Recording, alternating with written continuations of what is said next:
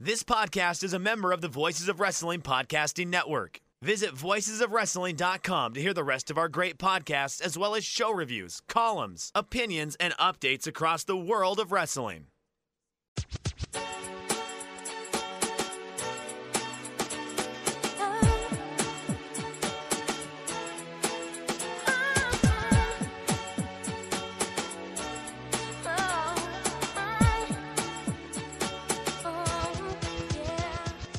This is Everything Elite, the world's best podcast devoted exclusively to all elite wrestling and the elite extended universe. I'm Aaron Bentley. I'm joined, as always, by my good friend, Mike Spears. What's up, Mike? I'm just trying to survive out here. So, I, some people may know, I've gone completely from as someone who works in production, has been in a Mac environment pretty much since I was out of high school, straight over to PC. And as you two can attest, I've basically been on the verge of like breaking everything over the last 24 hours. So apologies if this sounds bad. It's probably because I broke something. But other than that, I exist this week just as much as I did last week. Take it as you will. How are you holding it, baby? I'm good. I um I don't know, man. I've just I've used Mac for so long now. I'm I'm just never changing. I'm I started using Mac and now I've gotten old, so that just means I can't have change in my life at this point. So I mean, that's kind of the thing. It's like that. So, peeling back the curtain, like being able to capture stuff and be able to do the show on Mac, it's pretty much plug and play. Like you get to a certain point and you just go ahead and do it. And maybe I was just getting too big for my britches. Maybe I was thinking I could do something pretty fancy pants with this, but I almost broke my brand new computer twice today like like completely i was like fearing that like something was going to explode.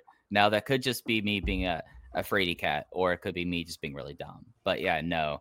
When once you get the mac thing it's hard to break back out. I think it's easier going pc to mac than mac to pc you're over here feeling like a five foot ten north carolinian i think and instead you're a, a five foot what nine south carolinian?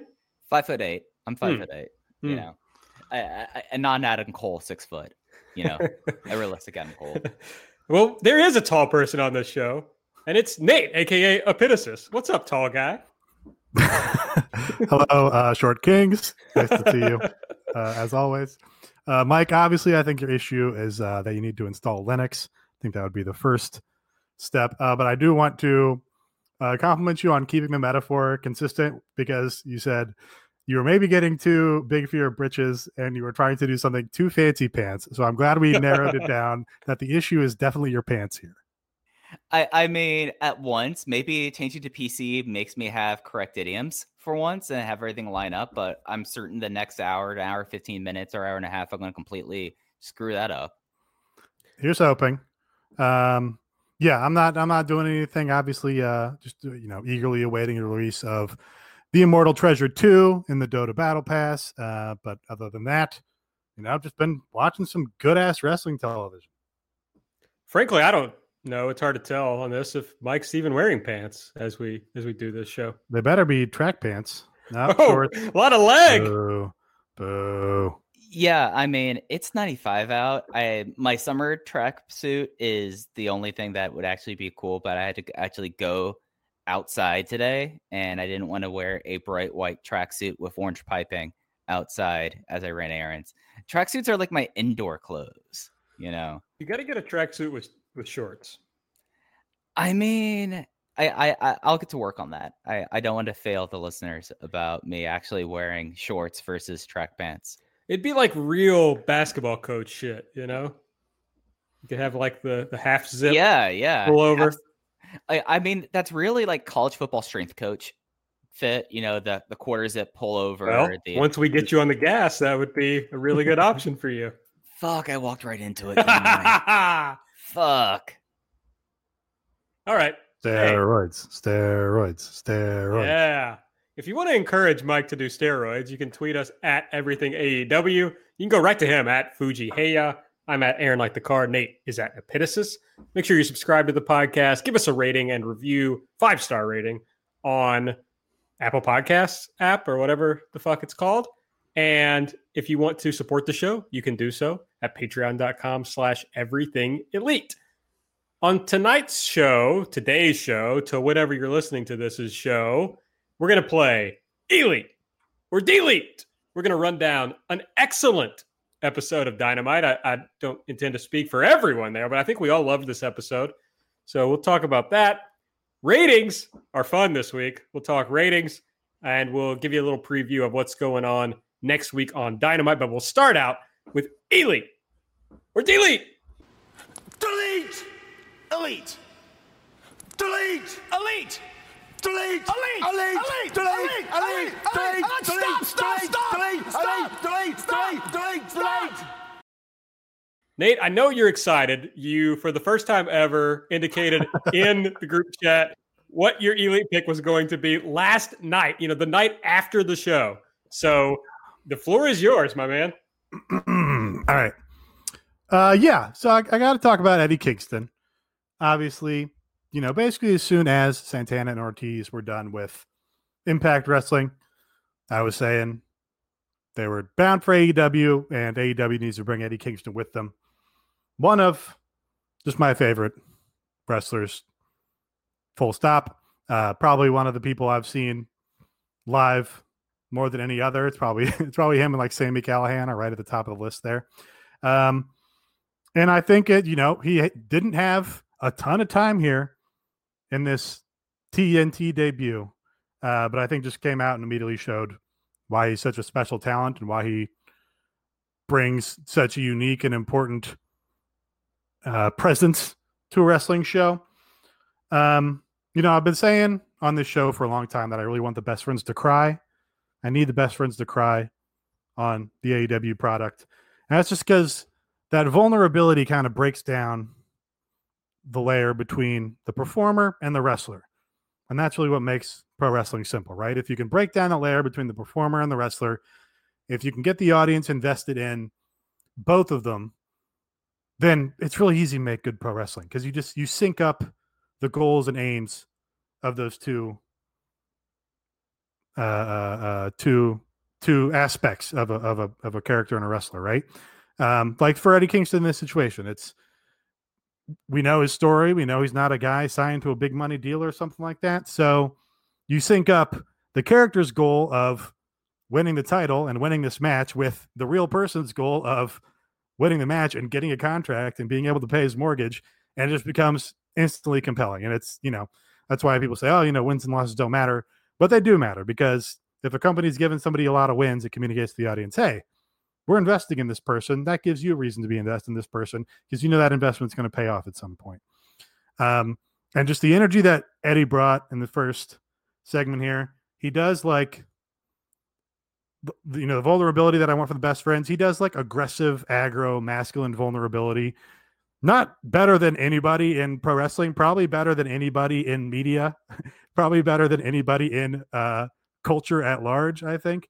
Um, there was a guy on Twitter who uh, Rica Chavasco, tweeting in Portuguese, said that the emotion that Eddie conveys with his eyes is something few in the world can do. And I was like, oh, that's just true. Like this is a guy who uh, just fully embodies that certain sensitivity, but with just like full dangerous masculinity at the same time. Uh, and it, it's just like singular. And you're just like, oh, yeah, no, I instantly understand this person. I instantly empathize and sympathize with this person. I'm also kind of fucking scared of this person don't really know what to expect from him.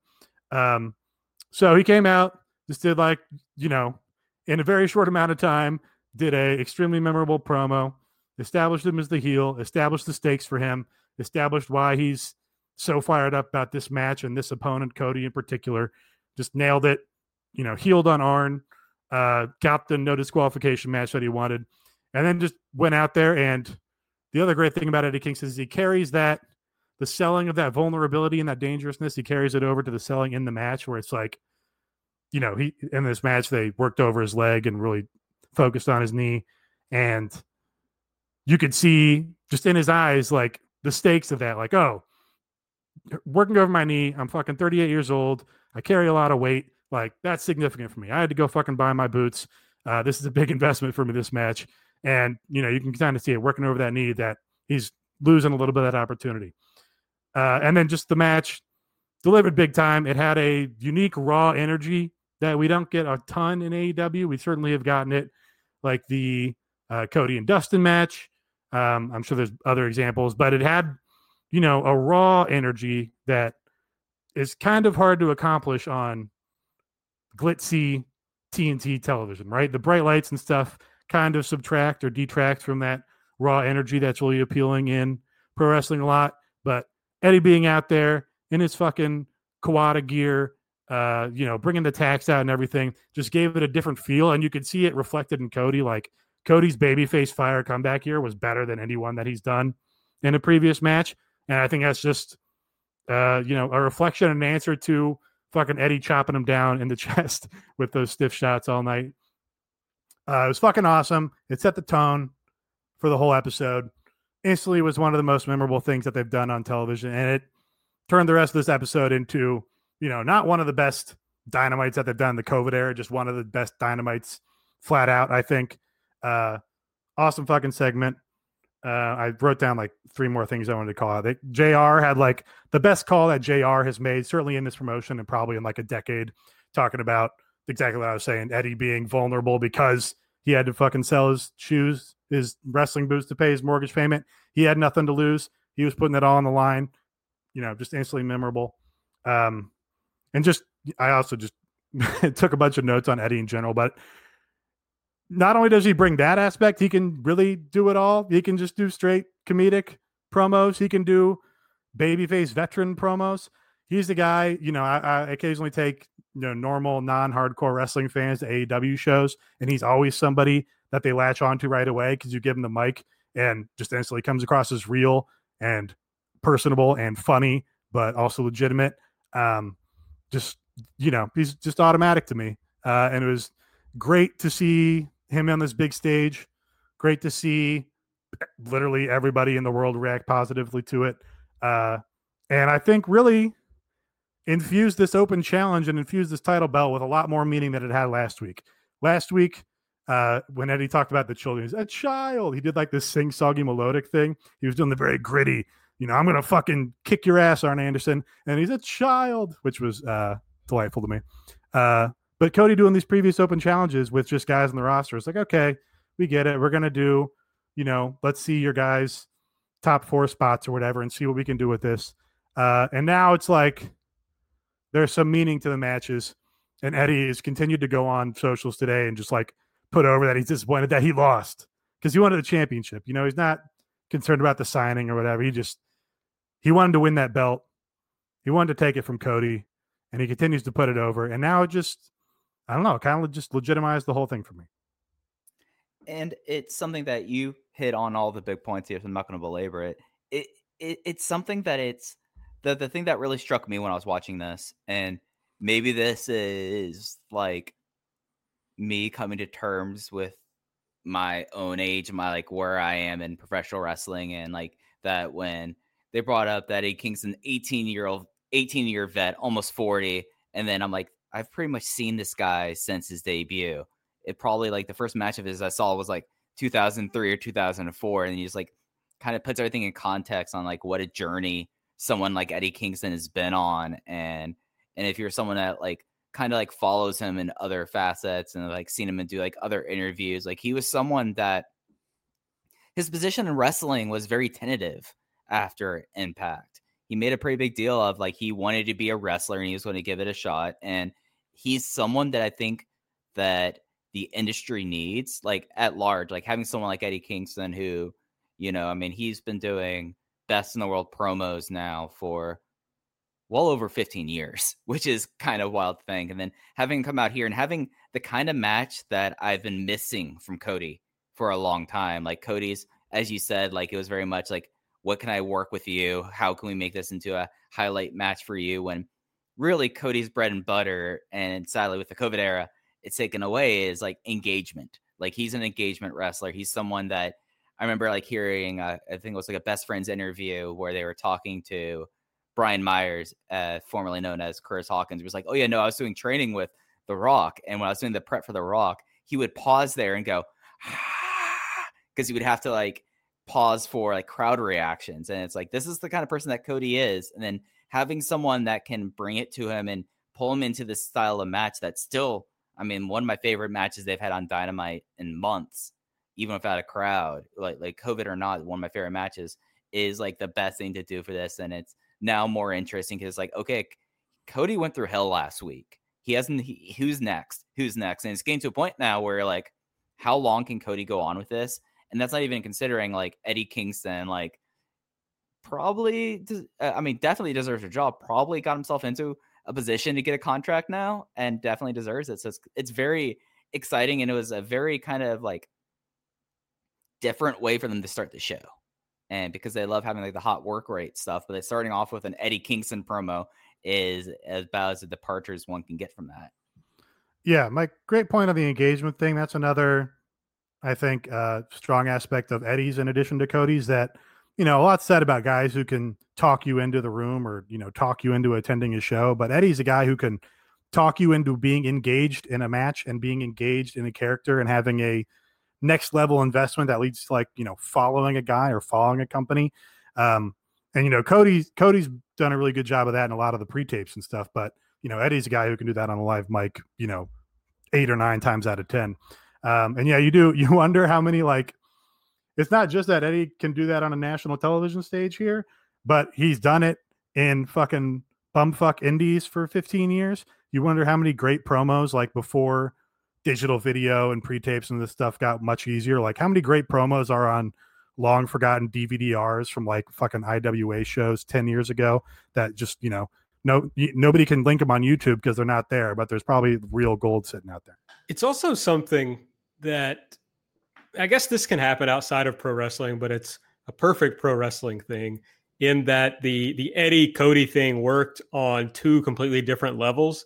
In that Eddie comes out trying to cut a heel promo in a way, right? Like he's going after Arn, he's going after Cody, who's you know one of the big baby faces in the promotion. So if you're someone who's not familiar with Eddie, you can hate him of it um, immediately. You can hate him, want to see him lose this match, no matter what else. But then for people like us, it works on this level of like, no, he's the perfect foil for Cody because everything he said is true. He really did have to grind to get to where he is, and Cody was born on triple on third base, right? I mean, there's there's no doubt about it what, whatever you think about whether Cody's worked hard to get where he is, I don't give a damn. The fact is, obviously, that uh, Eddie Kingston had to come from much much humbler beginnings to get where he is. So it works on both of those levels in a way that not only did Eddie engage us and people who are hardcore fans, but he could engage everybody on two different wavelengths. I don't know if if that's possible in a lot of other uh, art forms or, or cultural mediums, but uh, it was it was great here. It was something I loved. Yeah, that is a funny thing about wrestling is, uh, you know, Eddie has to come out there and to get this, to get that aspect of the, their relationship over and how he's a foil and the difference between him and Cody over to tell the story of the match.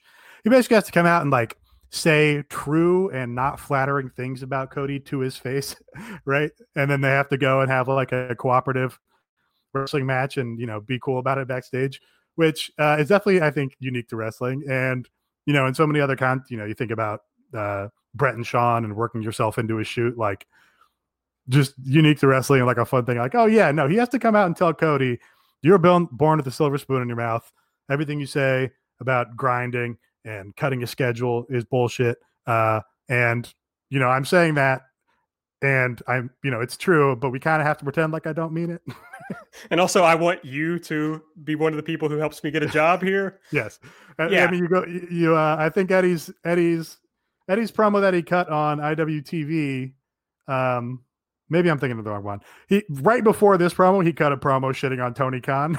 it's like, yeah, well, you know, I mean, he kind of did the same thing here. He's like, oh yeah, you want to buddy up to the boss, but it is a funny, very funny tension that's uh, unique to pro wrestling. And I have to give like a lot of credit to Cody for giving Eddie as much as he did in this match, helping Eddie look good, and taking the fucking thumbtack spot to like do a real moment for Eddie, a guy he doesn't have to do anything for. And so I thought that was impressive. I give him credit for that.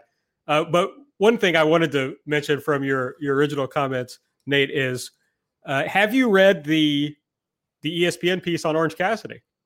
I did read the ESPN piece on George Orange, Orange, George Cassidy. Is George So- Cassidy a person? No. I don't think so. Uh, well, I just it stuck out to me because, because I believe Chuck said he was he was crying.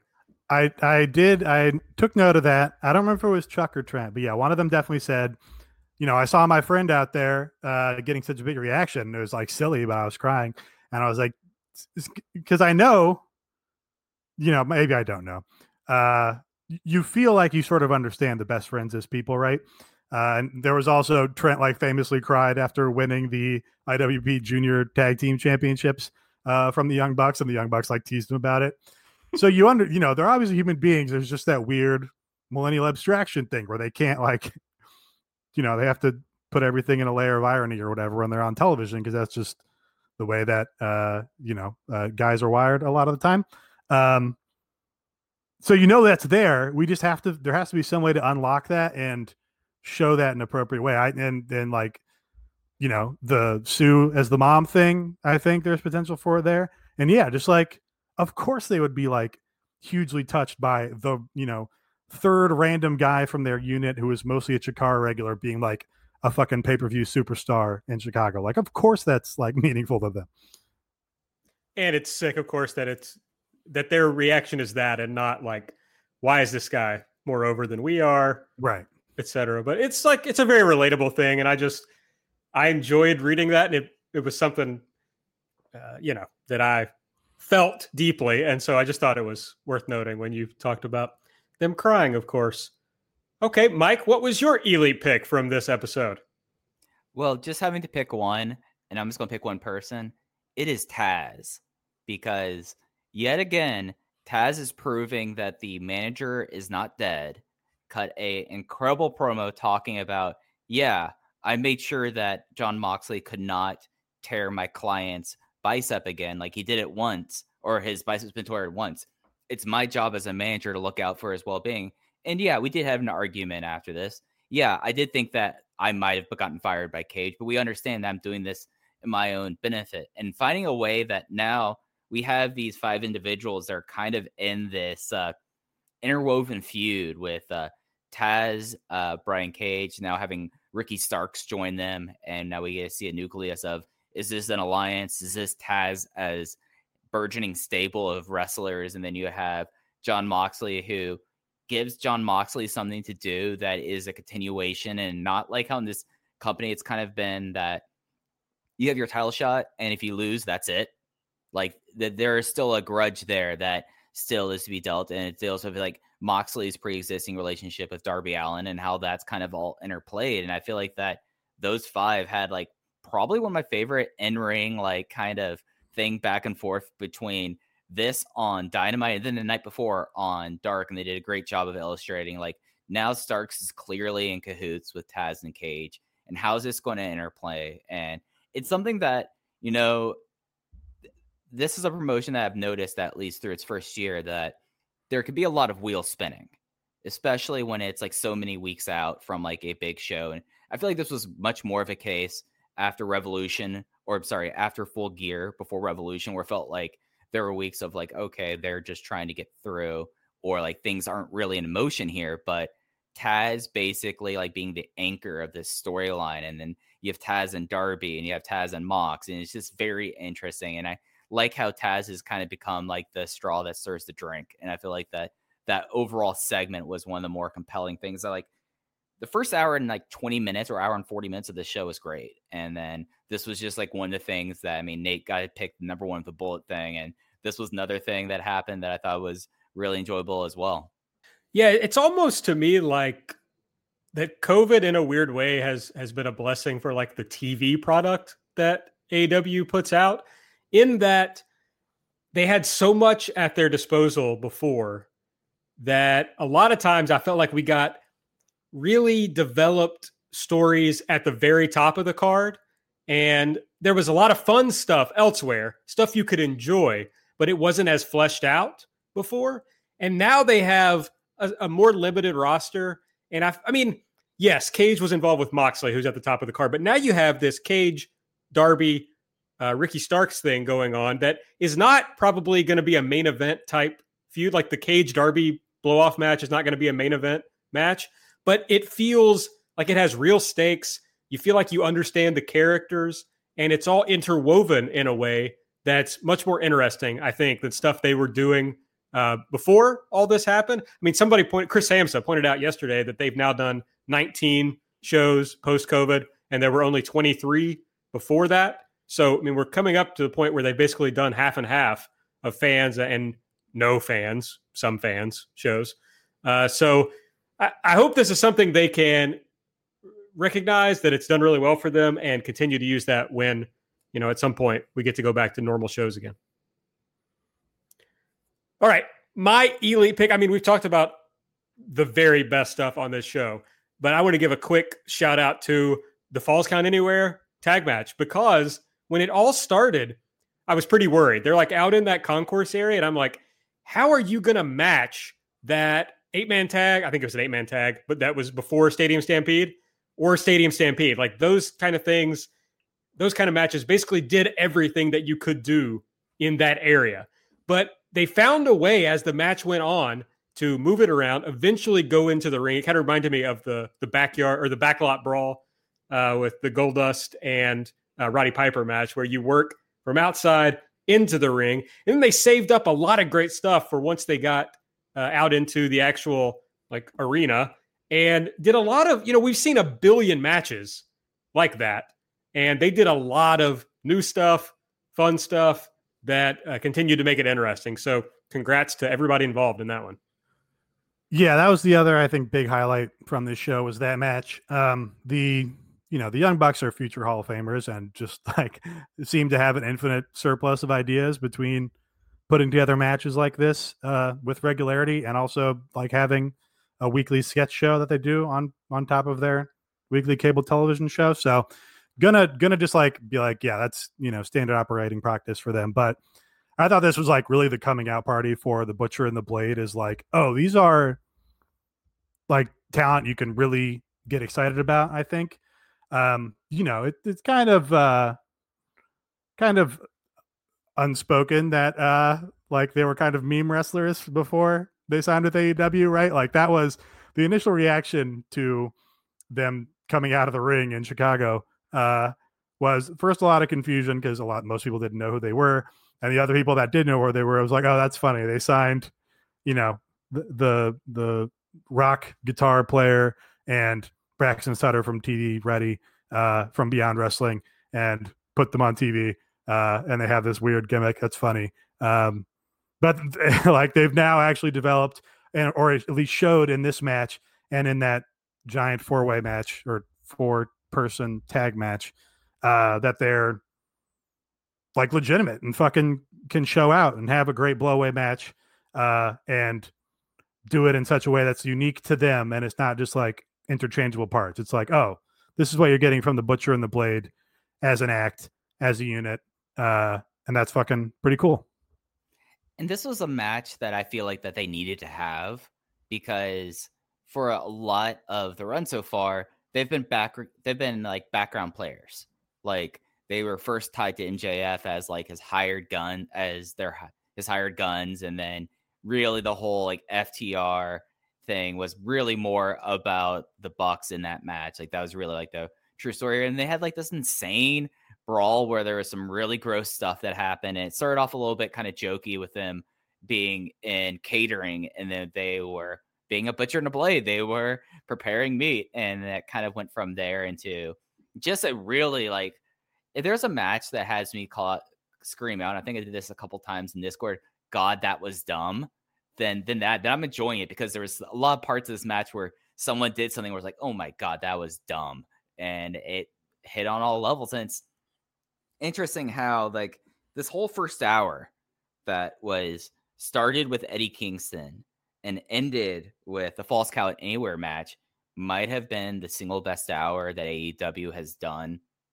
COVID, not COVID, just in general, just was solid stuff. And it was like an interesting caps like encapsulation because you had a lot of different things go on here. And I felt like that this match was like the perfect like cherry on the top of the first hour.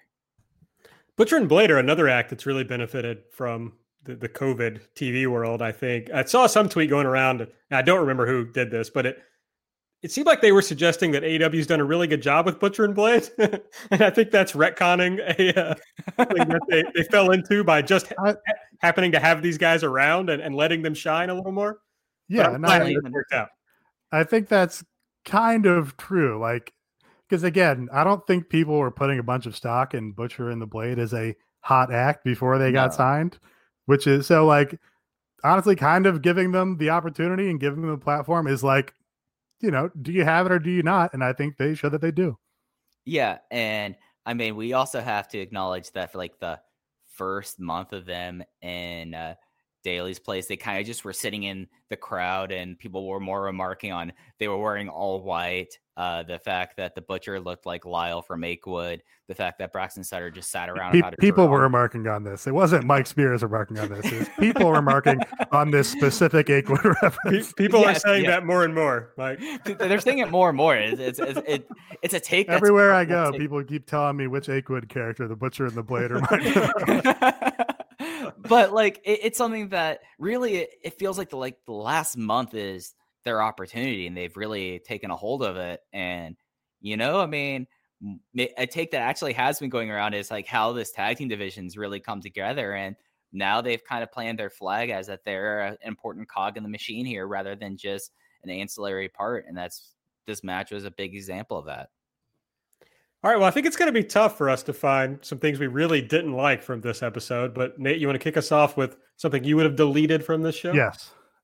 So I had a couple thoughts here. Um, I'm, uh, what I'm going to delete, I'm going to delete the absence of a pack promo on this show. That's what it well needed. yes yes Yeah, this That's uh, pack Yep, that's pretty much. You know, uh, the first. You know, they had they had, it was just jam packed with great promos, great video segments. You know, great vignettes. Um, just uh, you know, the the one thing keeping it from being uh, you know, an all time legendary episode was a pack promo. Pack, I hope you're doing all right. I miss you. Mike, you got something that you really didn't like? Yeah, uh the main event was kind of flat until the final angle. It was something that and this isn't a bad position to be in as a wrestling company, but if I gave you this match on paper, Chris Jericho and Jake Hager versus Jungle Boy and Luchasaurus, there's no doubt there. Jericho's not going to take a fall. Jericho's taken one fall in the history of the promotion so far. Jake Hager, they protect for some an unordinate ability. Is there another fall that he took? He got uh, pinned by Scorpio Sky in that tag match to set Oh, up his right. title challenge. Okay, so two falls. He's taken two falls. So Moxley and Scorpio Sky. Forgot about that setup. That good point. Thanks. But and then Hager, who they incredibly protect to like a level that makes no sense whatsoever. Like calling a spade a spade. Like he like he's just playing tall guy there. And then you have Jungle Boy, whose whole storyline since the inception of the promotion was he's not there yet. He's slowly getting there. And then Luchasaurus, who is forever chasing what happened at Fyter Fest 2019. So you put these four guys in the match and you give them 25 minutes. It felt like 25 minutes. It might have only been 15, but it certainly felt that way. And it just kind of just like at a certain point, I was like, okay, okay, everyone's getting winded. This is happening. This is happening. And then we had the finish, which provided some spark to it. But after 100 minutes of a very strong TV show to go out with this before the show end was just incredibly deflating. And was like the only time I feel like the entire show is like, oh, it's 945, 946, 947. I wonder what's going to happen at 10 o'clock. First time that like I was looking at the clock whatsoever is during this main event, which is just, and the fact that I like fixate on this is pretty much like the storytelling, how solid of an episode of Dynamite this was. Yeah, this match wasn't very good. I mean, it was fine. It was just everything else was so good that I was just kind of like, okay, I don't that what I was talking about earlier with like all the stuff having these stakes and fleshed out things. This didn't really feel like it had any stakes, and so it was hard for me to get invested in it in any real way. Yeah, uh, it was fine. It didn't, you know, it wasn't blow away, but honestly, like after the first hour, everything was just like gravy to me. I was just like, yeah, no, this, you know, this has been a blessed episode. You know, nothing's going to take my mood down from here. So, you know, come what may. Which is funny because in the Discord, somebody said after the first match, it might have been Mike, I can't remember, but somebody said, like, how can the rest of the show improve on this. And Right. I'm not sure that it improved, but it was also good that it was a lot of fun. Uh, honestly, I couldn't really think of anything. The only thing I've got is that sick bump that the blade took on that dive that where he missed the table. That was so dumb. like I wondered if literally why they didn't delete that from the episode since it was taped and they could have cut it out. but That that, was that, was really it. I just felt bad for him. It looked like it really hurt. It wasn't just Yeah. like he overshot. He overshot and then landed on concrete. yeah. There was like he no missed it to the side. He was to the side of the table. I don't it I don't know that it actually hurt. It looked awful the first time. When they replayed it, I was like, "Yeah, that might not have hurt as bad as it looked. I mean, and obviously, you know, he continued the match, so thankfully he wasn't hurt or anything. But uh, you know, that's like one of those weird, bizarre botches where it kind of enhances because it's just like, oh, things are so out of control, and you know, this is so insane. Like this guy's gonna miss the table by two feet, and uh, you're just kind of like, oh yeah, it's, it's that same raw feeling that you want from wrestling sometimes. Like, oh, this is fucking, you know, raw. But not raw. no, yeah, we- you don't you don't want raw raw. Yeah, no. All right. Uh, ratings this week. Another pretty big jump for AEW. Up- Speaking of not wanting raw, oh man. Damn it. That would have been good. Uh, did y'all see a tweet that was put out that Wednesday is almost wrestling day in the world? Well, Speaking of Raw. I, I'm sorry I didn't do that segue, but I do have AB's joke of the week that's going to be in this segment. So yes. Everybody perk your ears up. tease that for everybody. So AEW up to 845,000 from 788,000. They stuck at fifth in the demo with a 0.32 up from a 0.29. I'm pretty sure Mike's going to tell us those are all highs on a long time, a long something. You know what I mean? NXT dropped a little, 615,000 down from 631, up to 35th in the demo with a 0.17. Welcome, my children. Welcome to the Church of the Demo God, for he has blessed us another week. This was AEW's best week since the COVID outbreak, dating back to March. that had the most Raw viewers and one of their highest demo shares. AEW, as we have been blessed by the Demo God and his benevolence has shown a light upon us, led cable last night and men 18 to 49 with a 0.44 but that's not all that the demo god has granted upon us. He also ensured that NXT was defeated by 12 Ounce Mouse, which is a midnight cartoon on Adult Swim that was canceled in 2006 and was brought back this week. Okay, here's here- here's my joke. Here's my joke. Pretty soon, NXT is going to be 0.12 ounce mouse. Am I right? Yeah. Fucking. Aaron's joke of the Upper ass. week. I, I tried that in the group chat and it went nowhere, but I figured I'd just try it on the show again. I, I did. Li- I saw. I came to the group chat late, and I did like that. That did amuse me. Thanks. I'd like to thank Brother Bentley for interjecting there with some much needed levity as I return to my sermon. So that we've been having When's uh, when's communion start? communion will start next week as there will be blood Next week. as sports will be back in um, North America as the Dodgers, the Dodgers and Astros game will be going head to head to both WWE and AEW, and that's only tidings for futures to come. As the week after that, we will have the National Basketball Association. So these things are changing. Uh, other things of note that the Demo God has blessed us this week. Uh, the only programming in the top 50 with a worse women 18 to 49 than NXT was a 3:10 p.m. Premiership match, the Premier League. I always call it the Premiership because that's what I grew up with. And also, it was close to being a clean sweep. We've been so blessed on these days, my friends, as AEW was only 0.02 away in the old demo from clean sweeping. And I like to take another moment to say, all hail the demo god. and also with you. That's right. I was I was trying to. It's been a long time since I've been in church. I was trying to look up the thing. My pastor used to always say something at the end of like something, and may you be a blessing to someone else this week or something. Hmm. And But I was that's just that's just the Baptist way of taking the peace be unto you and with you. yeah yeah. Well yes, this was a this was a Presbyterian church. Uh, well, it was a weird church, but yes. okay, nobody needs to know about that. I've been listening to a lot of Holy Boys lately, so I've been thinking a lot about about church. Uh, that's it. That's ratings. So let's run down the show from this week. Started out with the I was uh sorry. My other my other option for delete. I was going to delete the fact that friend of the show Aaron Taub deleted all of his tweets. Um, because of course he did a very controversial tweet. I don't know a couple years ago that AEW would be the replacement for WWE, and it was not. You know, the rise of the Indies and New Japan and now AEW was not merely the end of WWE hegemony, but AEW was going to in fact replace WWE as the preeminent wrestling promotion. Um, and you know, I might just be riding the high of a great AEW rating coming directly after a all-time terrible Raw rating. Uh, and in fact, AEW did beat Raw in the 18 to 49 demo. Is that right, or are they just short of it? Just short. Just Uh, short of it.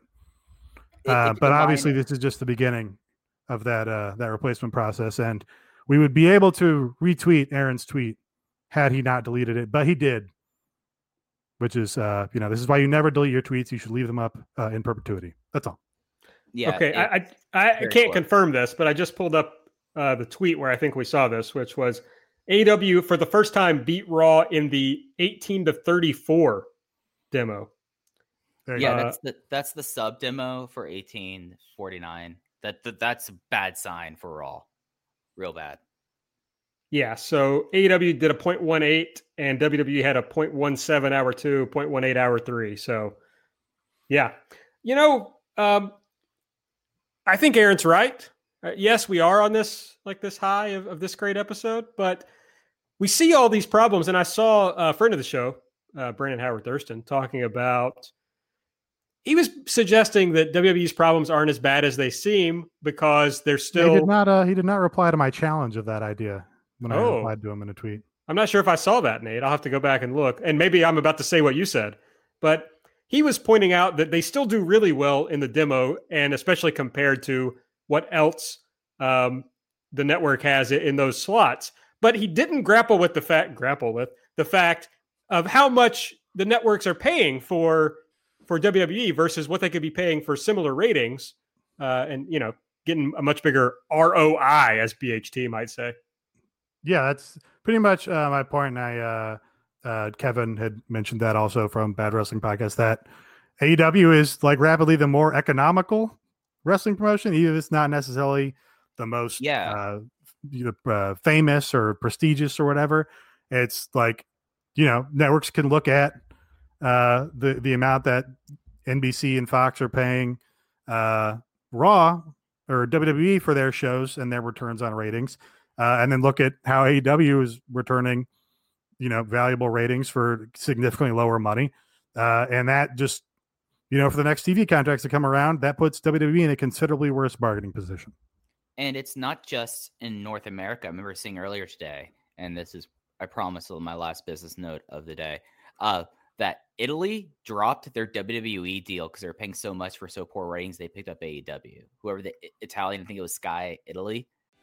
What's so special about Hero Bread's soft, fluffy, and delicious breads, buns, and tortillas? Hero Bread serves up 0 to 1 grams of net carbs, 5 to 11 grams of protein, and high fiber in every delicious serving.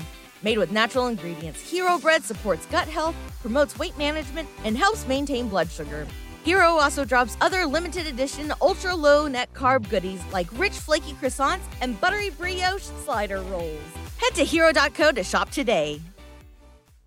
They Yes. dropped AEW or they dropped WWE and picked up AEW. So it's not even like a primary market thing. It's going to be something that I think will be more felt much more soon as we see through the India deal or not India, the Italian deal that it's going to be the ones that aren't like the prime money makers, but they're the ones that have to make the decision of is it worth it for us to license very expensive um, American wrestling or this other company that draws better ratings is not the uh, industry like monolith, but is shown to be more economical for our purposes. I think we're going to see that a lot more and more as we go along. So that'll be something to track over the next few years.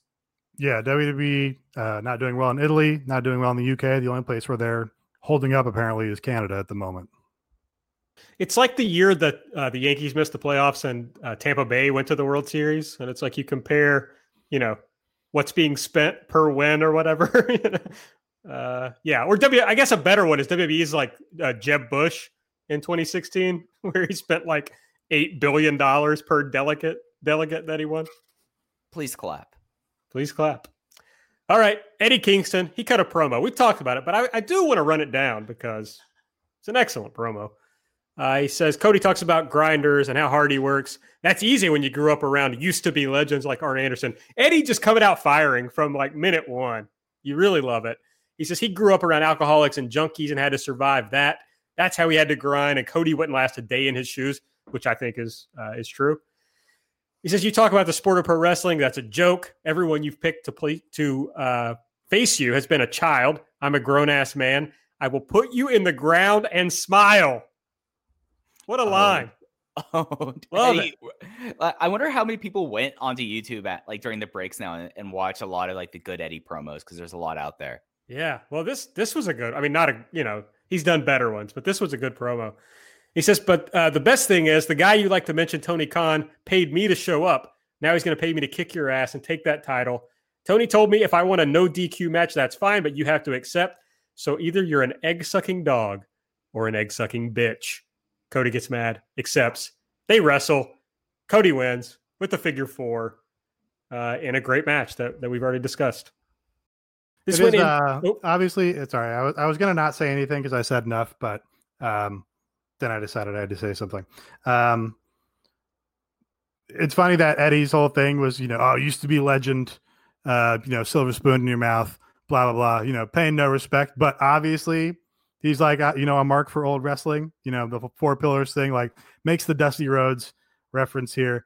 Um, it just you know all these all the wrestlers now are like big fans of wrestling because you have to be to be crazy enough to be a wrestler right you're not just like a well-off person who becomes a wrestler because it's uh you know an attractive job path for you you have to be like crazy about wrestling um but eddie thankfully is not like he's not doing what fucking ftr does right he, he doesn't come out here and just like y- you know uh, uh prostrate himself before the idea of old wrestlers and arn anderson Arn Anderson was so fucking good back in the day.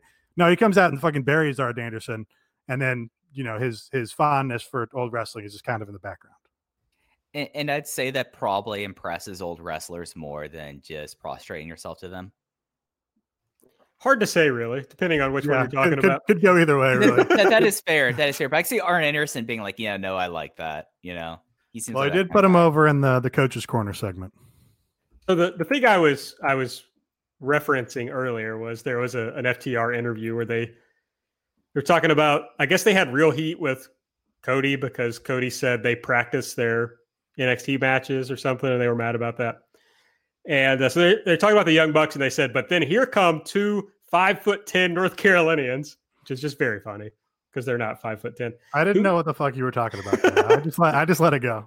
yeah, who don't have to go out there and do two sweet and super kicks and all that nostalgia stuff.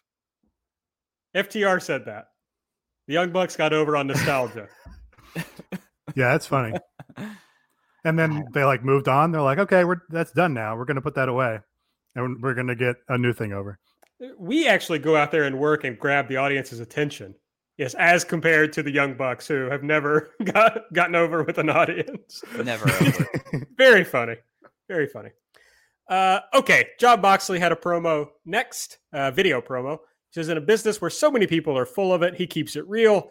If he tell if he's gonna hmm, if he tells you he's gonna do something, he does it. Uh, he told Taz he was gonna rip Brian Cage's arm in two. Uh, he says he has to give it to Taz. He's is the manager of the year because he had Cage this close to six months of rehab and surgery, but Taz made the right call. Next time, Mox says he ain't gonna let go. MJF promo next. A lot of promos on this episode. He comes out. Griff Garrison is in the ring, the Ivy League MVP. And MJF says, Look at you, man. You're all jacked up. You're tan. You're fired up. You're ready to go. can see your knees shaking. You're a little nervous, but that makes sense because you're in the ring with a prodigy. He says he's going to give Griff the opportunity of a lifetime to tell the world about Jungle Man. And Griff says, That's not my name. I'm Griff Garrison. That's I mean that's basically how it sounded. That's a pretty good. Um, well, with a really heavy North Carolinian accent. That's true. Now this guy might be a five foot ten North Carolinian. He's probably taller Yeah. than that. No, no, he No, I- he's probably five foot ten yeah, because he's he's like the tall version of Jungle Boy, and Jungle Boy's like five foot eight, probably seven. Everyone's just five foot eight or five foot ten, apparently. Actually, Jungle Boy is, is taller than he seems, so maybe Maybe he's that's five what I remember. Yeah, it's there's no way to know. Kate Beckinsale is five foot seven. Griff was uh, was a, a couple to a few inches taller than than MJF. So Yeah, yeah. Let's go transitive properties. We'll go that way. yeah. And MJF says, "Well, that's okay. Uh, at least I'm not pretending to be the Ivy League MVP. You look like you couldn't graduate finger painting. So why don't you tell the people at home how cool it is to share the ring with someone who's undefeated?" And Griff says, "Didn't you lose a tag match at Fyter Fest?" MJF attacks him, bell rings, and then MJF defeats Griff Garrison with the Heat Seeker. And basically, they just did a whole thing here in the middle of the match where MJF tried to get Griff Garrison to say on the microphone that he's never been pinned or submitted. Griff didn't want to, then he finally did. And uh, that led to the finish. Yeah, it was a pretty good little heat opportunity for MJF, right? Like you know his promos are what they are, um, but that's just a good good way to get heat within the context of the match. And you know Griff's a job guy; he's a dark guy, so he actually says it. But they also didn't totally give him nothing because they did like throw the microphone back in MJF's face. So you know left the door open that they might do something with Griff Garrison someday. I think it was Patrick Cosmos who said in the Discord that uh, I am Griff Garrison had real um, OV, OVW call ups in the ruthless aggression era energy, which uh, Had the gear for it too. Yeah, it was very good. We had a Britt Baker video next. We see some some clips uh, from her surgery. She says, or no, Rebel is about to give us an update, but Britt yells for her. Britt says she needs a chair that spins itself around and that the conspiracy needs an update. We all remember when Shida busted her nose. She returned the next week and her nose was taken advantage of. And she gives us rule number four never count out a role model. And they do this bit here where she's like mentioning people who had big comebacks. And she says, not unlike Michael Jordan returning to the NBA with the Washington Wizards. And uh, they do a bit with Tony saying, well, you know, that actually wasn't good. Rebels getting in on the act. And then Britt says, I am Michael Jordan. Do not count me out, particularly at All Out. You skipped right over Rebel's line, which I thought was the highlight. I'm sorry. where she said, I've watched Space Jam 19 times and he beats the Monstars every time. That's true. That- that's a Rebel great is point. so good. I'm sorry, Good Rebel. characterization of Rebel. Rebel owns. Like, gosh, this segment ruled. I mean, he she could have. I know what she was going for, but obviously Michael Jordan, Chicago, All Out has the Chicago tie. She could have done, you know, like MJ wearing the four five, but she didn't go for that. No, that was the joke, I think, is that she got the wrong got the wrong one because she's a she's, you know, secretly dumb, thinks she's smart or whatever. The only the only jokes I get, Nate, are are AB's joke of the week. Um, Okay.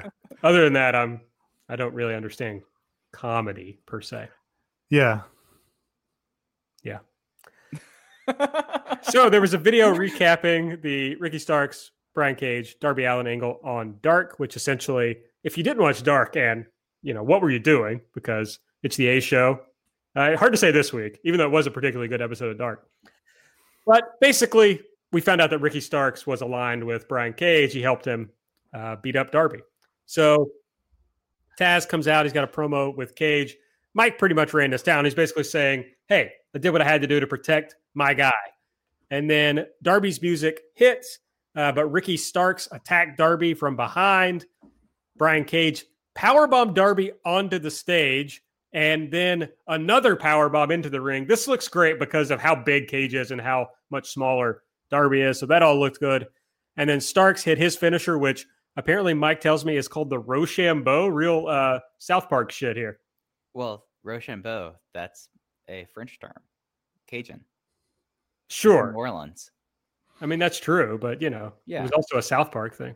I think the finish here was a reference, uh, of course, to the Brian Cage versus Darby match from Evolve, where Brian Cage threw him from the ring onto the stage. You remember that? Oh, yeah. I don't. Did happen. There was a it was a pretty impressive throw. Darby barely made it the full distance. But yeah, there was. I I don't think it was a La Boom show, but I feel like it was a Northeast show. I think it was Um, La Boom because it was like might like have been before they before they had like it was over the barrier over the like chairs onto the Yes. stage, right? Yeah, he threw him like three throw three rows or three, you know, three rows of people from the ring onto a stage. Uh, and I, I've decided that this was a reference to that. Honestly, forgot about that match. I mean, Brian Cage's Evolve run. Yeah, Brian Cage's Evolve run. I don't think many of us remember a whole lot. Of it About was that. right up there with Jeff Cobb's Evolve run. There was, you know, Oh God. there was a Jeff Cobb Timothy Thatcher match that was like, sorry Chelsea, it was just the drizzling shits. So bad. I, I probably liked it. No, I don't think you did. I, Uh, don't- I I know I didn't like it. I remember that match you're talking about. Wasn't that like in uh, Joppa? no, it was in Texas. It was in Mania weekend, Joppa. As I Oh yeah, no, no. I remember because that was right before we got to see all the flips when Gabe decided to to revisit the only thing that made him relevant post Ring of Honor. Yeah. Okay. It was it was in the The six-man daytime. tradition. I'm Return. sorry. The return of the six man tradition. Absolutely. Yeah. That Uh, was a six man tag though. so they were about to hit Darby with Darby's skateboard, but Mox came out and made the save with his barbed wire bat. Uh, Darby apparently got a concussion in all this, so he's announced for a match for next week, but we don't really know if he'll be back. I just really love like you kind of got this upper mid card feud going on, and you inject, you know, the guy with the title is also involved in it. It feels like to me, it felt very exciting when Mox came out to make the save because you kind of don't expect it to happen, even though I guess I should have. But it's like worlds worlds colliding, I guess, in a in a way that's exciting. The uh, this is this is one of my big complaints about WWE. Um, I mean, I'm sorry. One of my big complaints about WWE television over the last 15 years is that every feud is in its own vacuum and they don't interact. And everybody's just like, I'm programmed with this guy. All of my segments have this guy across from me.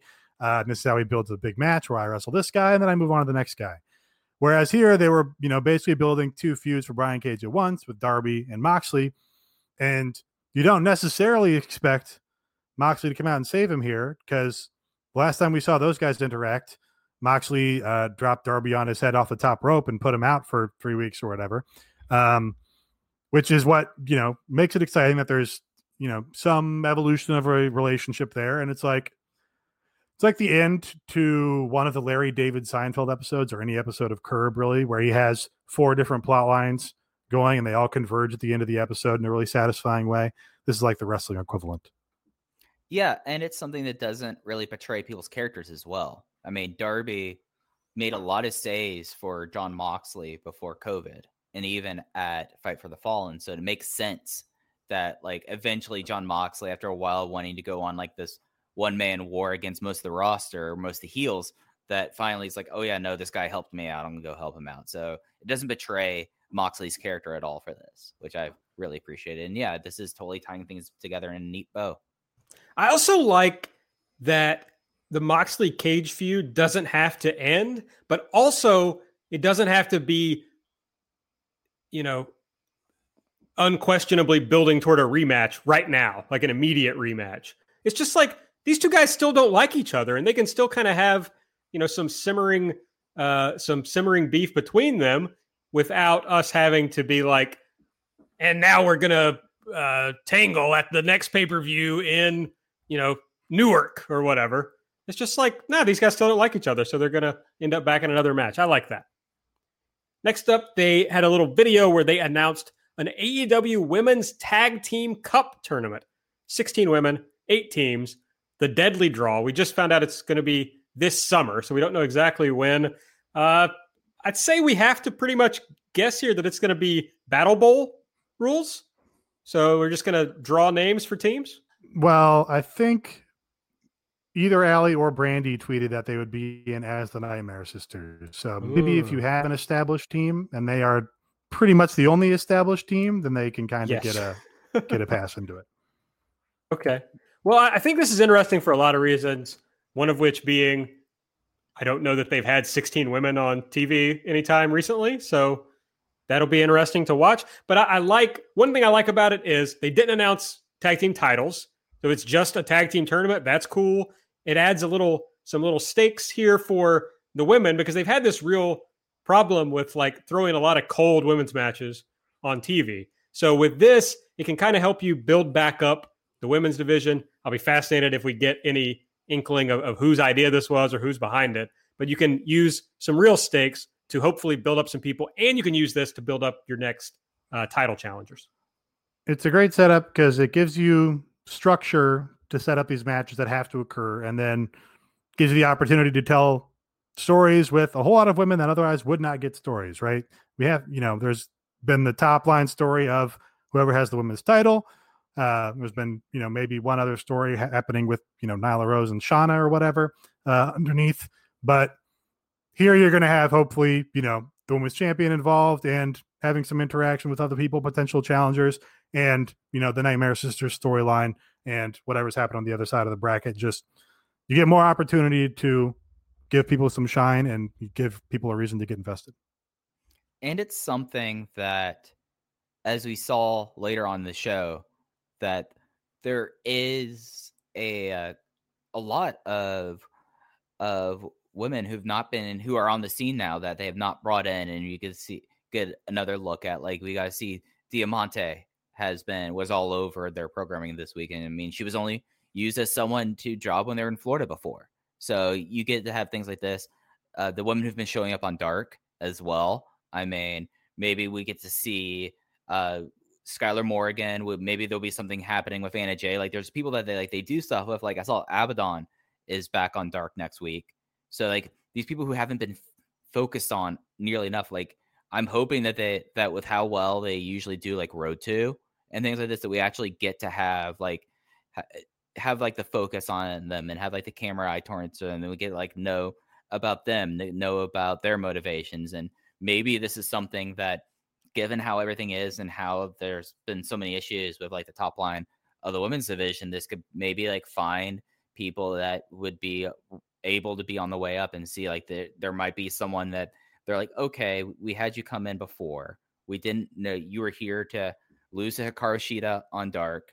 We you did a good job there when bringing in there.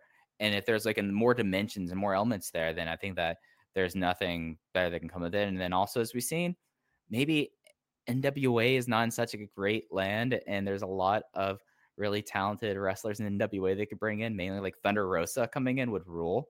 So I mean, there's a lot of ways to go with this. And I'm pretty excited about it. It looks like a thing where they're going to be able to bring in a bunch of people who they don't have to sign necessarily, but they can kind of give a bunch of people a shot and, and see what happens. Like, I mean, we've seen Eva Ivelisse, but they didn't announce they signed Eva Ivelisse, right? So I think it probably explains some of these people that they've had around that they'll kind of just get a shot in this tag team tournament and see what happens.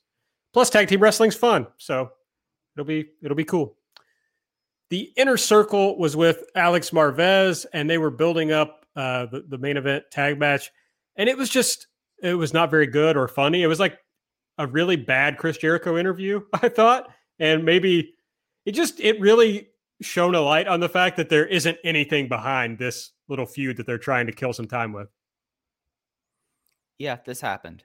Like this felt like this was Chris Jericho's required mic time for the evening. I should have deleted this. I hated this. I forget. I, this is what I should have said. But this was also like 60 seconds too. Uh, like, yeah, I know. Well, like I understand why you would. Like I have this written down in my notebook just as inner circle. That's it. Yeah, Like that's all it was. It was just inner circle.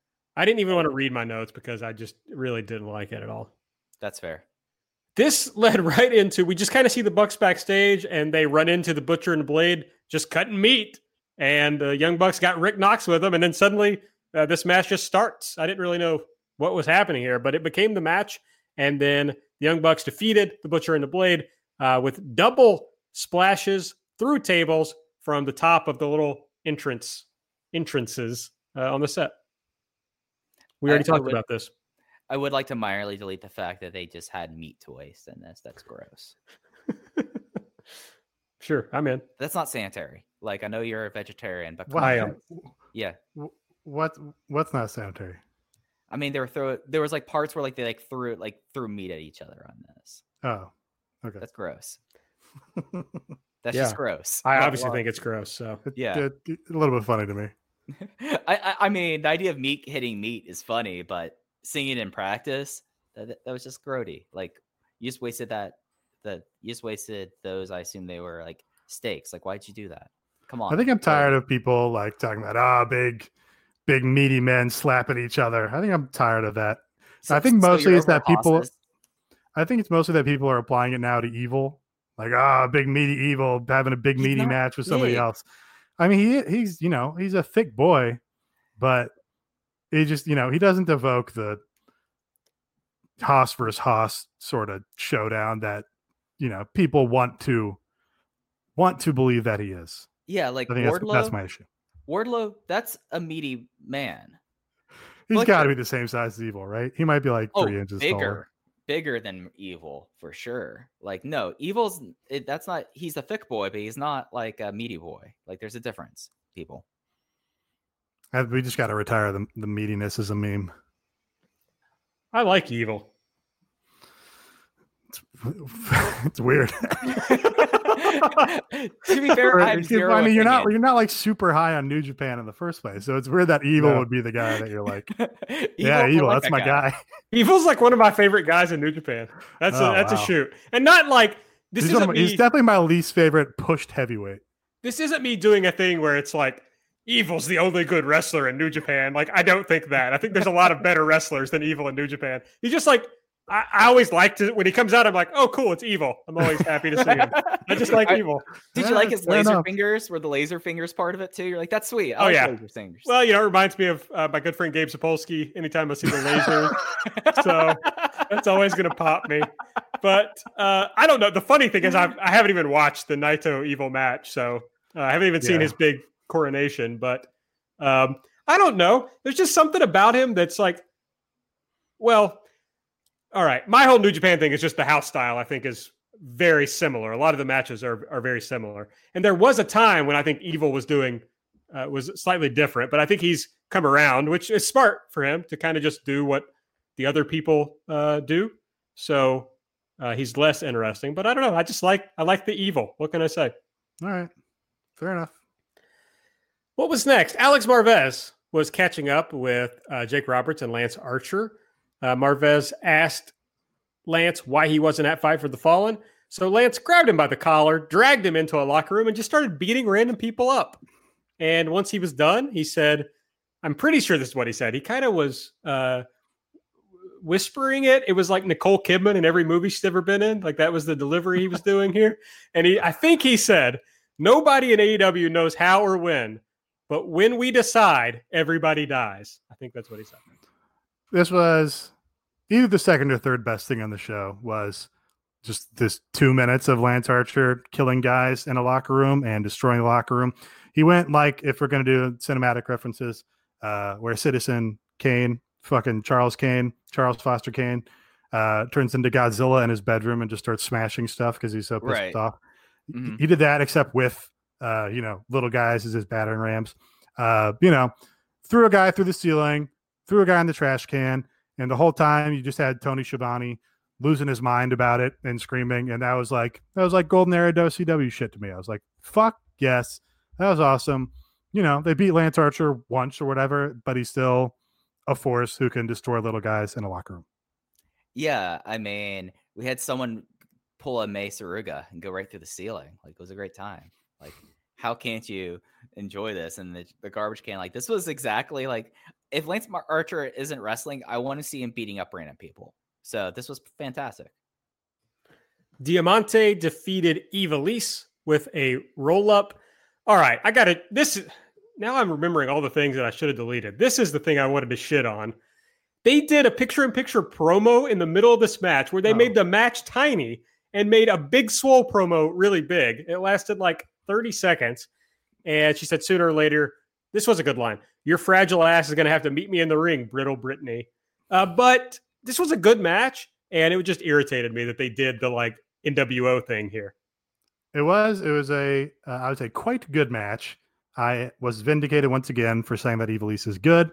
Um, and I don't. I don't that, didn't really jump out as a problem to me, mostly because Big Swole is a roster member, and these two women probably are not. And we're just like, oh, we're going to give two women who aren't on our main roster uh, cable television time to have a match with each other. Is like, I kind of feel like you're you're giving him enough shine in that moment. Uh, and also, they you know gave Eddie Kingston all the mic time in the world earlier in the show, so it was golden for me. I wasn't going to complain that they didn't focus on non-signed talent enough. It just was abrupt. Like that was the thing. It's like, and now we cut the now we cut the Big Swole at home, and then then Big Swole did her promo. I feel like they cut her off in the promo, like they edited, like she had like another line after Brittle Brittany, and that was it. So I I get that.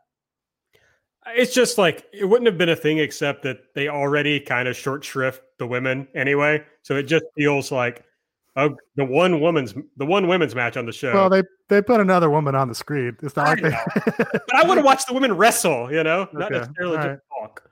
So, You're not wrong. Well, thank you. I'm gonna cut that out and uh, just insert that into future shows. That's as nice as it. That's as generous as I get. You're not wrong. Adam Page defeated Alan Angels, aka Five, with uh, what Mike tells me is the BT bomb. Yeah, it just was like an overhead elevated power bomb that I've seen called a BT bomb, and I know that uh, Adam Page doesn't do it. Usually, a Black Tiger does BT bomb. That's what it's called, BT bomb. Oh, that makes sense. Uh, after the match, the Dark Order came out. Brodie Lee says to Adam Page, I've been nothing but impressed by you.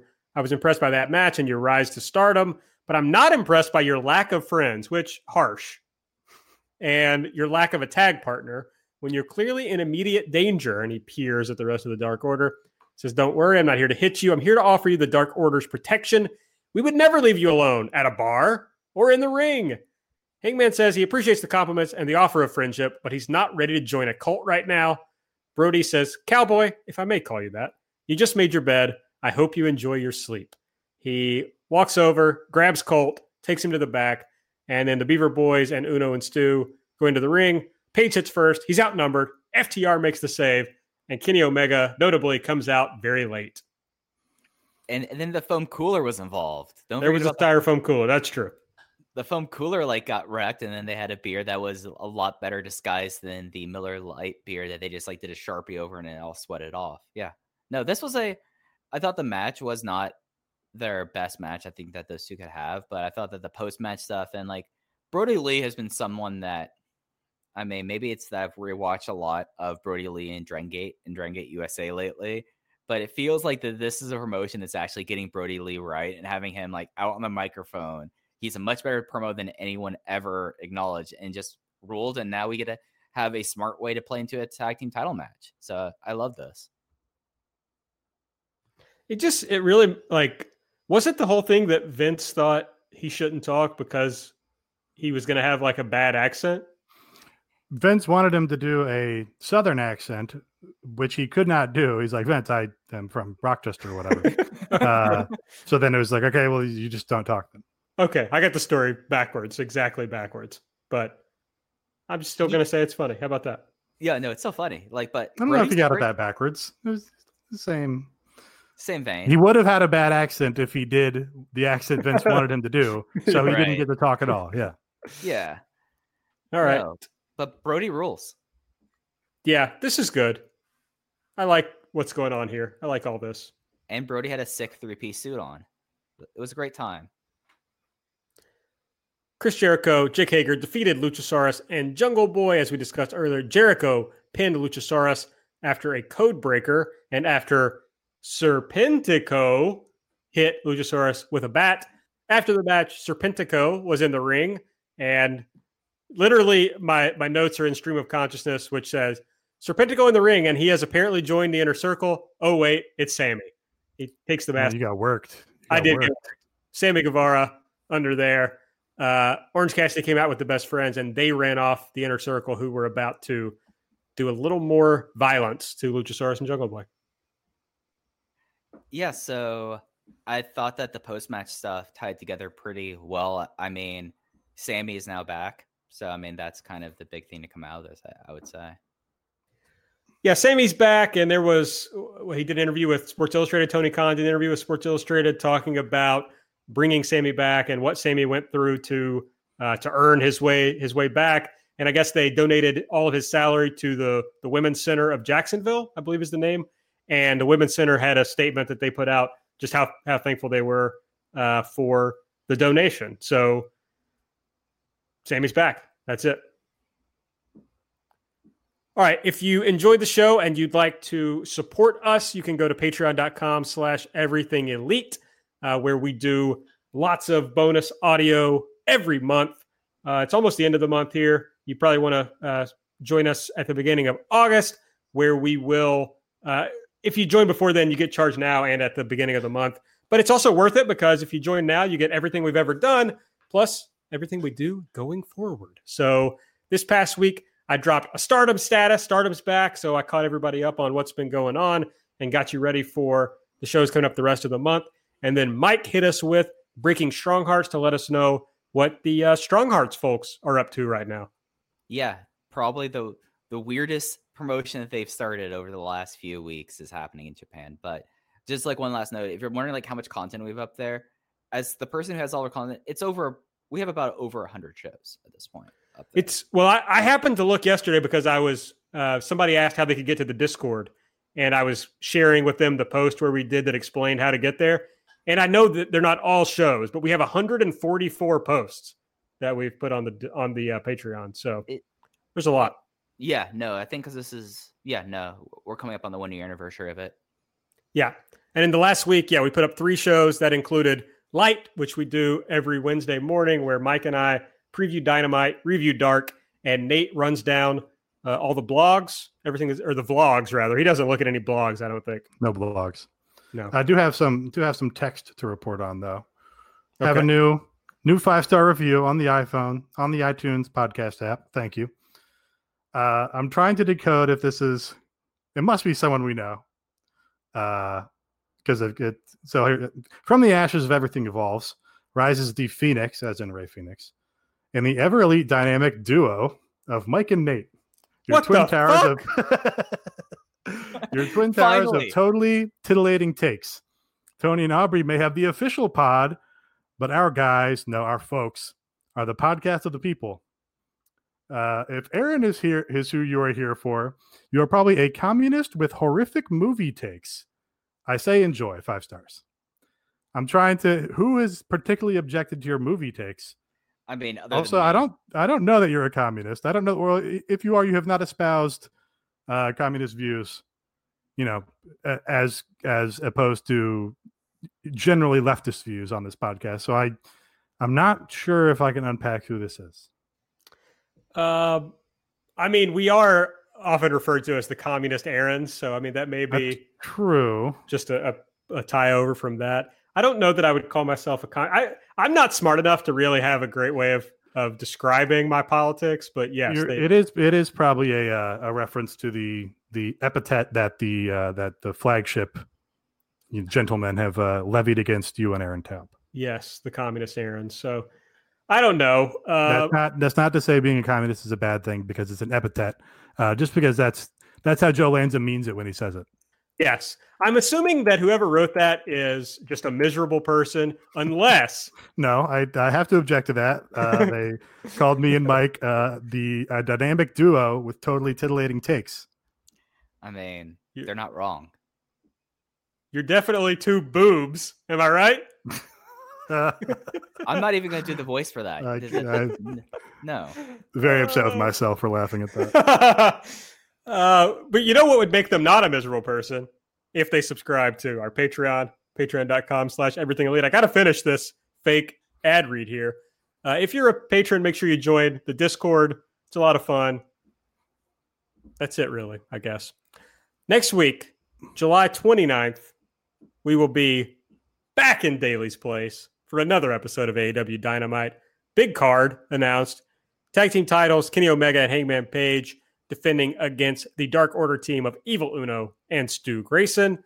The Inner Circle will take on the best friends Jungle Boy and Luchasaurus. The TNT title Cody versus probably Warhorse. Hikaru Shida versus Diamante non title match. And a tornado tag match. Jon Moxley and Darby Allin taking on Brian Cage and Ricky Starks. Of course, that all depends on if Darby is cleared to wrestle wrestle after having a concussion. So, what's y'all's thoughts about a tornado tag match in this promotion? Given that we've had all kinds of false count anywheres, we've had no DQs, we had Escalera de Muerte matches. What's your thoughts about a good old fashioned tornado tag?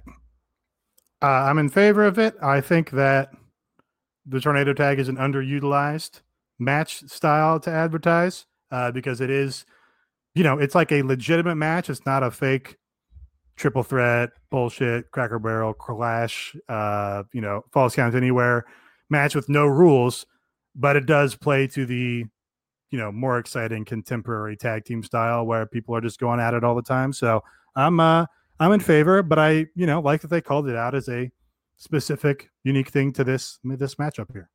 I just wonder why they can't do something like a series of tornado tag matches to to help us determine a new champion. That's that's the kind of wrestling I like to watch. Oh, oh, I, I get yeah, especially if they get to win two falls in a row, correct? Okay, I was trying to do a thing about NXT doing the triple threat series. Oh, Oh, I didn't. yeah, I'm not I'm not You- familiar with Yeah, that thing. I, I thought you were making a future Stardom reference. No, that would have been good. Yeah. Yeah. I don't know. I don't know how what do you think about this style of match, Nate? So, have you watched the matches- Future of Stardom title match first of all? Oh, oh, so the, uh, this is this is how they used to decide. Um, they've done a couple IWGP title series like this, right? Where it's not a triple threat, but all three people wrestle each other in a quick little round robin kind of thing. Yeah, you do uh, 1v1 matches, but you have to win two falls in a row to win the Yeah. match. Yeah. Oh, you have to win two falls in a row against the same person. No, No, you You have to Okay, beat both right. people. Okay, Back right. Uh, yeah, no, I, th- I'm pretty sure uh, they they've decided the IWGP title in a series like this two or three times. Um, or maybe maybe it was a, a G1 when they had a three way tie in a G1 or something like that. Uh, yeah, I'm in favor of it. I think again, it's it's actually kind of similar to the tornado tag in that it's a legal and logical solution to a goofy pro wrestling thing where you don't just throw all the fucking rules out the window. You just come up with a new kind of thing that makes sense and that you're having an actual wrestling match with the person, uh, but you have to beat two people somehow. So it, it makes total sense to me. I, I'm kind of think I- surprised neither of you are members of the Limitless Legion. Uh, I I do I enjoyed Keith Lee's time on the Indies. Yes, He was good. Yeah. he Big fan. Seems like a nice guy. Yeah, great theme on the Indies. I wouldn't Uh, I wouldn't just get rid of the one of your belts for no reason. Seems silly. Seems weird. wait, Yeah. w- wait. So they're getting rid of rid of one of the belts somehow. No, he just he, he just relinquished uh, the North America titles. Like, okay, somebody else can have it. He's the, I saw a tweet that was like he did a promo that said, "I may be limitless, but I don't want to limit the potential of the other wrestlers here in NXT. That's a real Hillary Clinton slogan. I, I want I everyone. may not be limitless, but I do not want to limit the other potential of the wrestlers of the NXT. Yeah, he basically wanted everybody to to Pokemon come to the ring and have No. a Wow. no laughs on the have a series of triple. Now that why a fucking So- series of triple threat matches? That's the thing I don't get. Like, Uh, you know, I- you, you want to know why? Is because it's a TNA tribute promotion, and the X Division used to have all triple threat matches. That's true. That's well, I mean, but the thing is that the X Division was about no limits. This is he's saying that he doesn't want to be limited, but he's limiting himself to one title, and then he does a Hillary Clinton Damn. ass promo, and they're doing this, and it's really dumb. Whereas the future of Stardom makes sense. It makes more sense than a normal triple threat match because then you have Yeah. definitive pins on both people. Why am I getting worked up about a promotion I don't watch? I, I want the Aaron's joke uh, relies on the existence of a game called Pokemon Come, and I just want to point that out. yeah, it's. uh I mean, it's it's uh one of Aaron Taub's favorite games. It's an H game, and so you know it, it works. Um, I don't know. I was gonna do a Keith Lee's on the flight logs joke, but I think it's just gone too far. at this point. no, no, no, no, no. it was so, it was there was something there about him giving up uh, his title the same week that uh, Ghislaine Maxwell was arrested. You know, I just And- I, something yeah, there. I, I don't know if there was anything there. No, But, I, uh, I I mean, this is as I like to say, this is some real family circus Jeffy ass like circuitous logic here. You're going to get your way back home, but you're going to be going all through the sandbox like five times. I'm gonna Pokemon come back home. I, I really should never have done the joke of the week soundbite immediately right after because that's just giving you too much power. it has. Well, if you want to tell me how much you like my jokes, you can tweet us at or hate your movie takes. no bullshit. I don't want to hear about it. Um, I was trying to think of a hot movie take there, just to just to douse uh, the flame with, but or I guess I that mean, the are what I you- wanted Are to you gonna see the Jason Bateman movie Extract is Mike Judge's best work? It's not Um, for sure. I don't have I a mean, take on that. I'm sorry. I but it- expect I- Aaron to, to to say this as Jason Bateman is America's greatest actor. I No, watched it many okay. years ago. It was, it I- was fine. I did not say he was America's uh, Uh, greatest let's check the tape. Let's check the tape on that. I did say he's good. I, I like him quite a bit. Um, Mike Judge. I'm trying to look at his IMDb There's, there's, now. an, there's an obvious answer to Mike Judge. yes, Zac Brown Band, "The Wind" official music video. I think is uh is his best work. That's- not it. Uh. I mean, I don't have a strong take here. Am I supposed to say Office Space? It's supposed to say King of the Hill. Yeah. Oh, we're talking about Yeah. movies. We're talking about real art, films. Uh, again, animation is the real art, as I've established. wait, wait, wait, wait. No, no, no. Mike Judge's best work, unquestionably, The Honky Problem. Not familiar. Yep. Me yep. either, but it's got to be good. It's called The Honky Problem. A Texas honky tonk concert reveals a major problem. Is the I bet it does. I bet It's the it honky tonk man. Honky tonk man. yeah. Okay. I, That's I don't have missing. anything else. Everything AEW. I'm at Aaron Like the Car. Nate is at Epitasis. Mike is at Fuji. Hey, ya. You can subscribe to the podcast. Please do. Give us a rating and review, just like that really shitty one that Nate read a little bit Thank you for your review. To our reviewer, appreciate Thank it. Thank you. Thank you. We appreciate it. Go to hell, whoever you are. uh, Patreon.com slash everything elite. That's it. For Mike, for Nate, I'm Aaron. We'll see you next week.